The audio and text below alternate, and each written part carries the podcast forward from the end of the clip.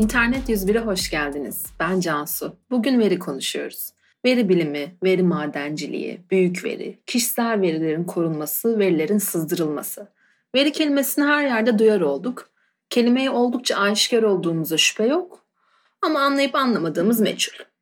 Nedir peki bu veriler? Tek bir cümleyle bilgisayarlarda saklanan ve internet üzerinde dolaşan her şey veridir. Verileri gerçek anlamda anlayabilmek için bilgisayarların dilinden biraz anlamamız gerekiyor. Dolayısıyla da biraz da başa dönmemiz gerekiyor. Bilgisayarlar temelinde birer elektronik makina. İçlerini açıp bakacak olursak genelde mavi veya yeşil bir tabaka üzerinde böyle girintiler, çıkantılar, efendime söyleyeyim metal bir takım cisimler görürüz. Bu gördüklerinizin bazıları transistör ve elektrik anahtarları. Herhangi başka bir elektronik cihazı açtığınızda da benzer bir takım şeyler görmeniz gayet olası. Dolayısıyla işin özünde bilgisayarlar elektrik akımı sayesinde bir şeyleri algılayabiliyorlar. Onlar için elektrik akımı var veya yok. Bilim insanları işi az da olsa somutlaştırmak adına elektrik akımı olduğu duruma bir, olmadığı duruma sıfır demişler. Yoksa bilgisayarlarımız biz insanların algıladığı anlamda ne sıfırdan ne de birden haberdarlar. Hal böyle olunca bilgisayarların kullandığı dile binary yani ikili sayı sistemi diyoruz. E biliyorsunuz biz insanlar günlük hayatta onlu sistem kullanıyoruz. İşte onlu sistem ne? 0-9 arası rakam kombinlerinden e, onun üstünden oluşuyor. İkili sistemde benzer şekilde 0 ve 1 kombinlerinden oluşup 2'nin üstleri baz alınıyor. Bu kadar matematik yeterli çünkü konumuz işin matematiğinden ziyade mantığı ile ilgili. Şimdi sadece 0 ve 1 ile ne yapılabilir diye düşünüyor olabilirsiniz. Hatta bilgisayarların kelime dağarcığının bu kadar limitli olduğuna inanamıyor da olabilirsiniz. Fakat bu mütevazi 1 ve 0'lar bir araya gelince bilgisayarınızdaki fotoğrafları, şarkıları, dosyaları, uygulamaları ve daha pek çok şeyi oluşturuyorlar. Bu bir veya sıfırlara tek başlarına iken bit deniyor. Tek başlarına kendi hallerinde takılırken bu bitlerin pek bir işe yaradığını söyleyemem. Lakin 8 adet 0 ve 1 yan yana gelince işler değişiyor. Bu 8 adet 1 ve 0'lar topluluğuna byte deniyor. Örneğin alfabenin ilk harfi A'yı bilgisayarınız 0, 1, 0, 0, 0, 0, 1 olarak anlıyor ve kaydediyor. Aslında byte'lar ile günlük hayatta oldukça haşır neşir oluyoruz. Fark etmişsinizdir bilgisayarınıza bir dosya indirdiğinizde veya yüklediğinizde KB, MB, GB gibi uzantılar değerler görürsünüz. Yani kilobyte, megabyte, gigabyte. Sonlar hep byte bakın. Bunlar indirdiğiniz dosyanın boyutuna refere ediyor. Boyuttan kasıt bilgisayarınızda ne kadar yer kaplayacağı yani ne kadar 1 ve 0'dan oluştuğu.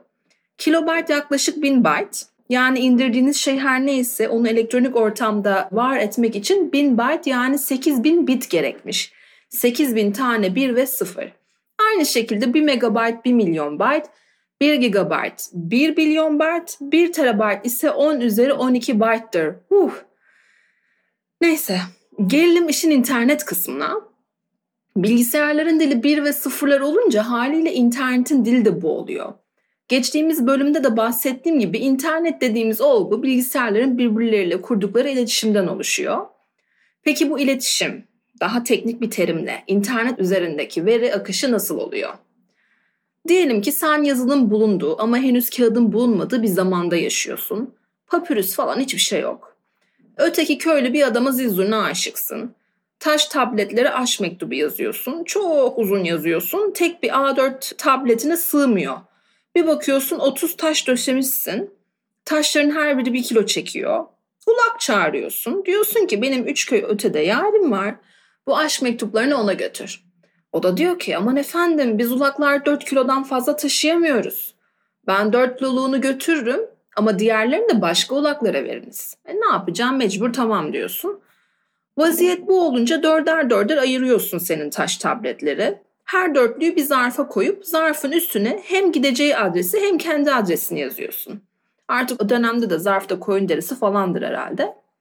Ama tabii şimdi aş mektubun bölündü. Farklı ulaklarla gidecek her bir dörtlü.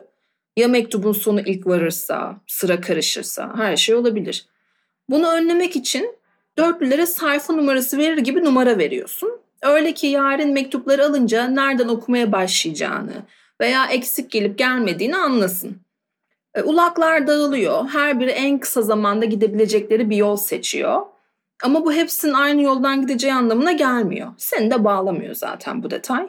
Hangi yolda trafik az ise oradan gidiyorlar. Evet o devirde de trafik var.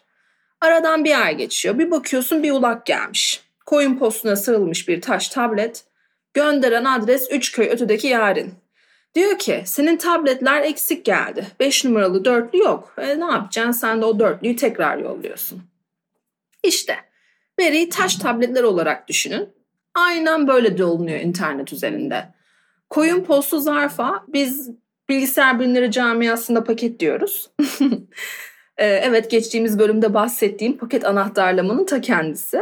Her paketin taşıyabileceği bir byte limiti var. Daha fazla yer kaplıyor ise verin paket sayısı artıyor. Her paketin üzerinde gönderen ve alıcı adresi var. Ayrıca her paket üzerinde sıra numarası var. Öyle ki varış noktasına vardıklarında tekrardan hizaya girsinler. Paketler adrese istedikleri yoldan gidiyorlar.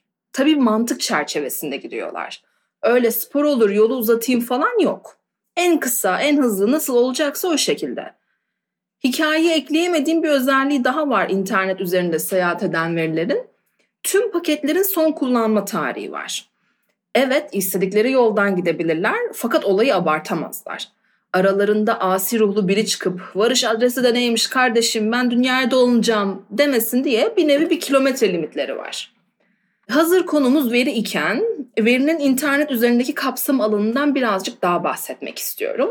Çok güzel bir deyim var. Söz uçar yazı kalır. Bu deyimi alın, yüz ile çarpın.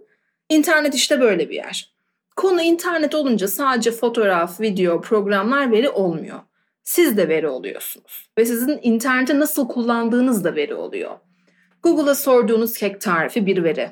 O kek tarifini kaç dakikada okuduğunuz bir veri. Dinlediğiniz bu podcast bir veri. Trendyol'dan alışveriş yapmanız bir veri. Yaptığınız alışveriş sonrasına gidip bıraktığınız yorum da bir veri.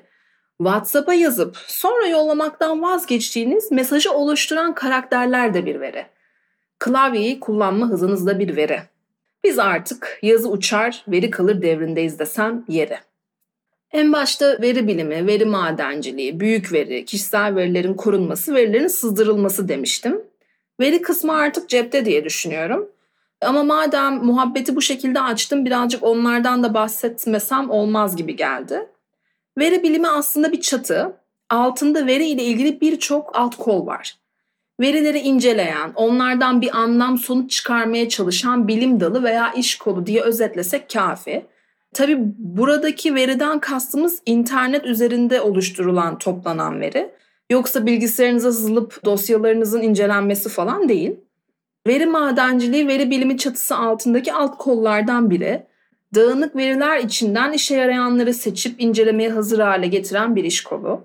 Büyük veri aslında ismiyle kendini ele veriyor. Çok büyük veri setlerine büyük veri diye sesleniliyor artık. Öyle büyük veri setleri düşünün ki bir insanın oturup tek başına analiz etmesi imkansız olsun ve bilgisayarlara ihtiyaç duyulsun. Kişisel verilerin korunması bir kanun. Kısaltılmış hali KVKK Az önce yazı uçar, veri kalır demiştim ya. İşte o kalan verileri şirketler sonsuza kadar saklayamasın. Sizin özelinize saygı göstersinler diye oluşturulmuş bir yasa. Bazı pürüzleri daha ziyade yetersiz yanları var aslında eleştirebileceğim. Ama bu bölümün konusunun dışına çıkmış olurum diye endişe ediyorum. O yüzden devam. Verilerin sızdırılması bir web sitesinin siber saldırıya uğrayıp sizin verilerinizi hackerlara kaptırması. Bu bir şirket, sosyal medya, devlet kurumu ve başka herhangi bir şey olabilir. Ve evet sistemlerinde güvenlik açığı olması onların sorumsuzluğu sizin değil. Bir bankanın nasıl ay kusura bakmayın biri geldi siz olduğunuz iddia etti biz de paraları ona verdik demesi ne kadar absürt ve saçma ise bir dijital oluşumun ay pardon bizim güvenlik sistemi sandığımız kadar iyi değilmiş sizin tüm alışveriş alışkanlıklarınızı ne yapacaklarını bilmediğimiz bir siber saldırgana kaptırdık demesi de o kadar sorumsuzca. Burada saldırıya uğrayan tarafı maruz görebileceğimiz tek bir senaryo var. Siber güvenlikte sıfır gün saldırısı diye bir konsept var.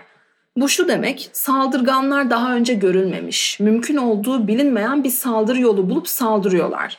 E tabii ki mümkün olduğunu bilmediğin bir şey için önlem alamazsın. Dolayısıyla e, böylesi durumlarda web sitesi sahibinde yapabileceği pek bir şey yok. Benden bu bölümlük bu kadar. Verilerinizi kollayın. Görüşürüz.